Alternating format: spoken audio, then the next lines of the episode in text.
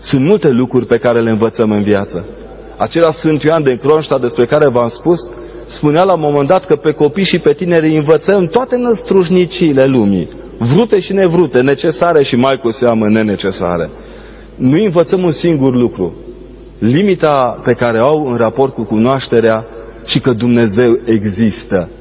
Că în afara acestei limite interioare și acestei limite exterioare care este Dumnezeu, nimic din lucrurile pe care le au în jurul lor nu îi vor ajuta să supraviețuiască. Nu îi va face să fie mai buni, mai adevărați, mai înțelepți, mai oameni, pentru că împlinirea umanului nu stă în altceva decât în împlinirea sfințenii la care sunt chemați de fiecare dată. Iată de ce gândul meu a fost să vorbim în seara aceasta despre nevoia de Hristos. Ca să înțelegeți că ea se ascunde în tot și în toate. Că ea este tresărirea inimii îndrăgostitului când își aude glasul iubitei, tresărirea ochiului tânărului care vede răsărind soarele peste frunza ce abia mijește a teiului, este bucuria bunicii ce își cheamă nepoții sau a nepotului ce își vede de departe bunicul. Nimic din lucrurile pe care noi le petrecem în viață nu sunt lipsite de această pecete a nevoii de Hristos, a nevoii de Dumnezeu cel viu, de Dumnezeu care dărește Duhul Sfânt, de acela care ne este Duh Sfânt și Dumnezeu viu. În afara acestor reguli de binecuvântată joacă, nimic nu este. Copiii s-au strâns în curtea interioară a casei și au început să se joace de avața ascunselea. Unul dintre copii, să-i zicem Andrei, că ni nouă drag apostolul, s-a ascuns ceva mai bine decât ceilalți. Și dintr-o dată copiii l-au căutat ce l-au căutat și Andrei a ajuns plângând în fața bunicului. Și bunicul întreabă, Andrei, de ce plângi? Mă jucam cu prietenii mei de apața ascunselea. Și? Te-au găsit? Nu! Dar văzând că nu mă găsesc, m-au abandonat. De câte ori nu jucăm acest joc periculos cu Dumnezeu? Crezând că nu-L găsim, îl abandonăm și îl trimitem plângând de fiecare dată în locul său ceresc, socotind că ne-a trădat, că ne-a lăsat. Uitând că așa cum noi avem nevoie de El, și El are nevoie de noi ca să se bucure în eternitatea sa. Pentru că, vedeți, una este bucuria copilului care se bucură de soare, dar ce soare ar fi acela care n-ar lumina fața unui copil? Una este frumusețea râului care curge și ne bucură de răcoarea sa, dar ce râu ar fi acela care n-ar primi în el oglindirea chipurilor noastre să le ducă mai departe și să le samene în împărăția cea binecuvântată a lui Dumnezeu. Toate aceste lucruri alcătuiesc și semnifică împreună mănânchiul de bază al nevoii de Hristos.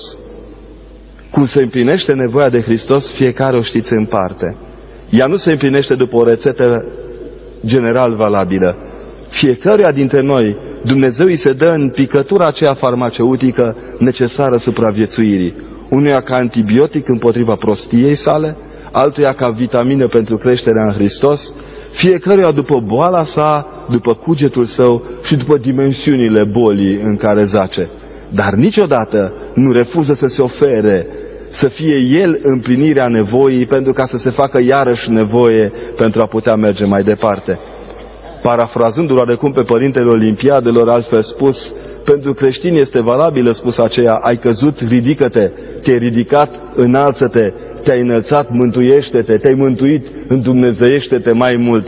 Pentru că niciodată în Isus Hristos nevoia nu se împlinește de plin.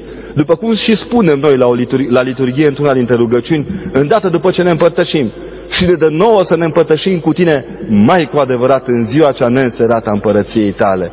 Și și acolo sunt convins că văzându-L pe Hristos îl vom vrea mai mult, pentru că El ne va dori mai mult de fiecare dată. Lucrul acesta am vrut să vi-l pun la inimă ca să puteți străbate postul. Suntem între duminica unui cuvios ce își șține scara valorilor în mână ca să nu ne abatem nici de-a stânga, nici de-a dreapta și duminica unei femei pe fața căruia din tâi a încercat diavolul să joace tontoroiul. Ce viață a putut să aibă femeia aceasta încât să-i dea perdaf întunecatului și să se facă lumină. Nevoia de Hristos a scos-o din foamea de Hristos în care se afla.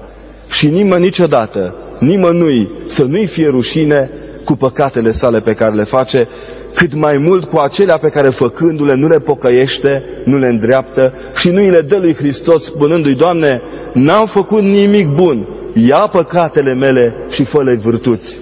Și așa cum înainte înjuram, învață-mă să mă rog. Cum înainte scuipam, învață-mă să îmbrățișez. Cum înainte mâncam și mă săturam de lucruri pământești, învață-mă să mănânc și să nu mă satur niciodată de mâncărurile cele cerești ale împărăției tale. De aceea, cuvântul meu din seara aceasta vreau să-l închei cu un singur cuvânt. Curaj. Să vă fie nevoie fără rușine de Hristos. Să nu socotiți o slăbiciune că-i cereți lui Hristos să vă fie tată și mamă, împărăție și împărat deopotrivă și să nu uitați nicio clipă în viețile voastre că numai celor curajoși Dumnezeu le deschide, le deschide împărăția cerurilor. Nu la voia întâmplării, ci pentru că a văzut nevoia lor de a sta mereu lângă ei spre a-i face mai curajoși. Postiți, dar cu curaj. Iertați cu curaj. Iubiți în curaj. Și mai cu seamă, cereți lui Hristos să vă fie nevoie în curaj ca să vă împrimiți nevoia de Hristos. Amin.